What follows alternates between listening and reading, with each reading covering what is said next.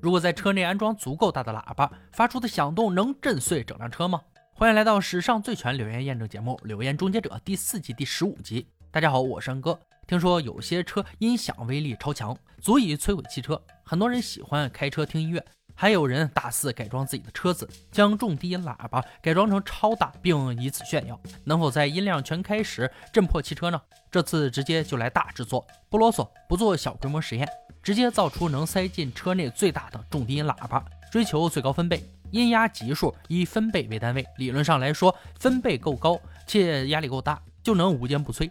亚当·杰米过去曾用声音震碎过水晶杯。亚当拆除车辆座椅及内部配件，腾出空间。一般重低音喇叭振膜直径约二十五厘米，但这肯定满足不了留言终结者的胃口。他们要用重低音喇叭塞满整辆车，要怎么为重低音喇叭提供足够的电力呢？用一根曲柄连接引擎的输出，取得原始动力。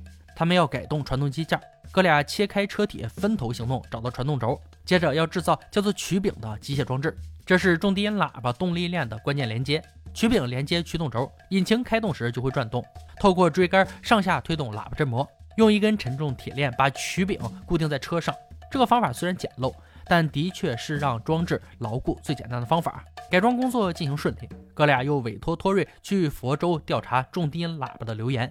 这里正举办全国汽车音响春季展，这里不光是炫耀汽车音响尺寸，还要进行比赛，看谁的汽车音响最大声。春季展主席见多识广。但也只是见过挡风玻璃被震碎，至于整辆车被破坏是没有见过。震碎车窗需要音量达到一百六十分贝，这是亚当和杰米唯一的参考基准。托瑞找到了全球最大的量产汽车音响重低音喇叭——五十五厘米风镐型喇叭。虽然看的这个庞然大物在动，但它发出的频率却低的听不见。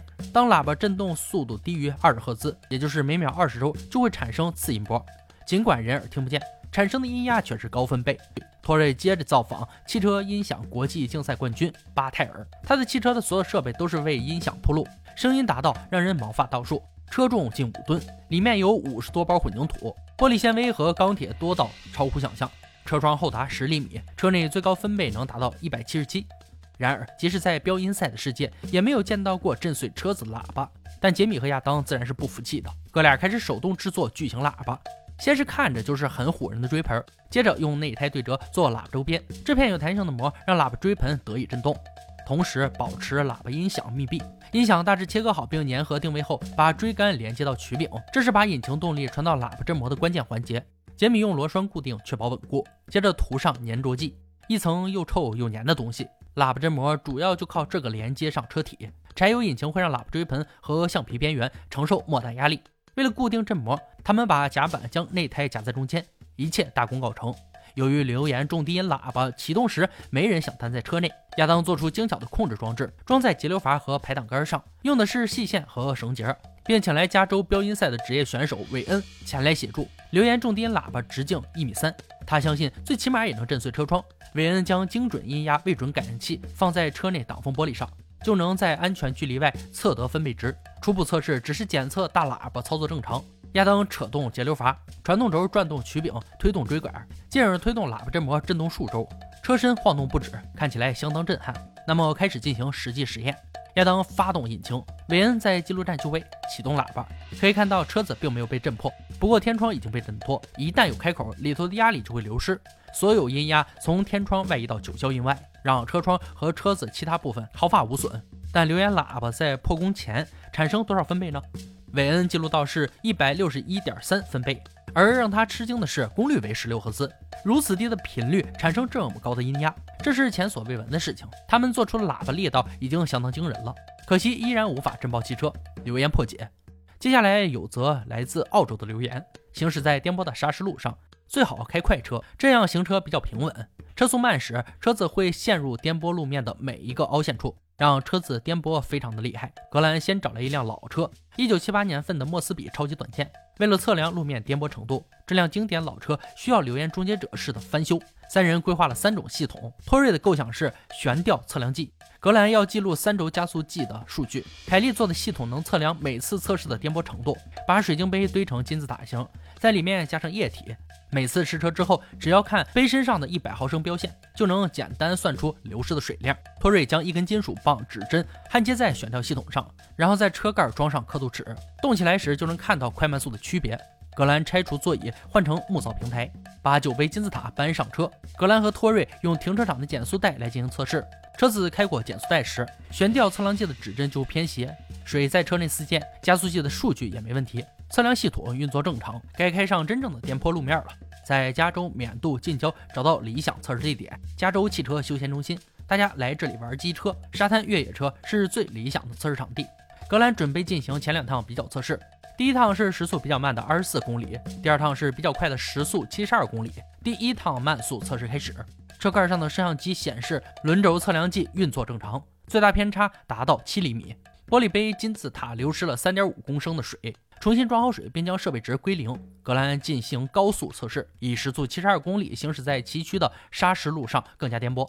悬吊测量计变动更大，最大偏差达到十五厘米。水杯金字塔流失四点五公升的水，比慢速足足多了一公升。但驾驶者格兰自身却觉得很平稳。数据和驾驶者的主观看法有冲突。托瑞判断，这也许就像骑马快步和奔驰的差异，也许速度越慢越在意实际的撞击。说完之后，他亲自上场测试，通过第一堆凸起之后，他大约开到时速一百一十公里。玻璃金字塔和悬吊测量计的数据清楚显示，车速越快，行驶越颠簸。但以加速计数据做出来的比较图表，结果却恰好相反。时速一百一十测试的前七成路程，似乎比时速二十四平稳，但和时速七十二测试一样。峰值比较陡，杰米发现较大的差异都是在有大撞击的时候，比如开进大坑洞。如果高速行驶大洞，车子受到的撞击会比慢速时来得大。他们要用大约两吨重的角钢，间隔二十厘米排列焊在一起，做成长长的车道。研究显示，十厘米高、间隔二十厘米是最糟的连续破路。这条钢铁车道完全忠于流言产地澳洲的连续破路。这次测试要以不同车速开过道路。格兰以八公里的龟速开过跑道，可以看到玻璃杯金字塔动作很大，但高速摄像机还很难做出判定。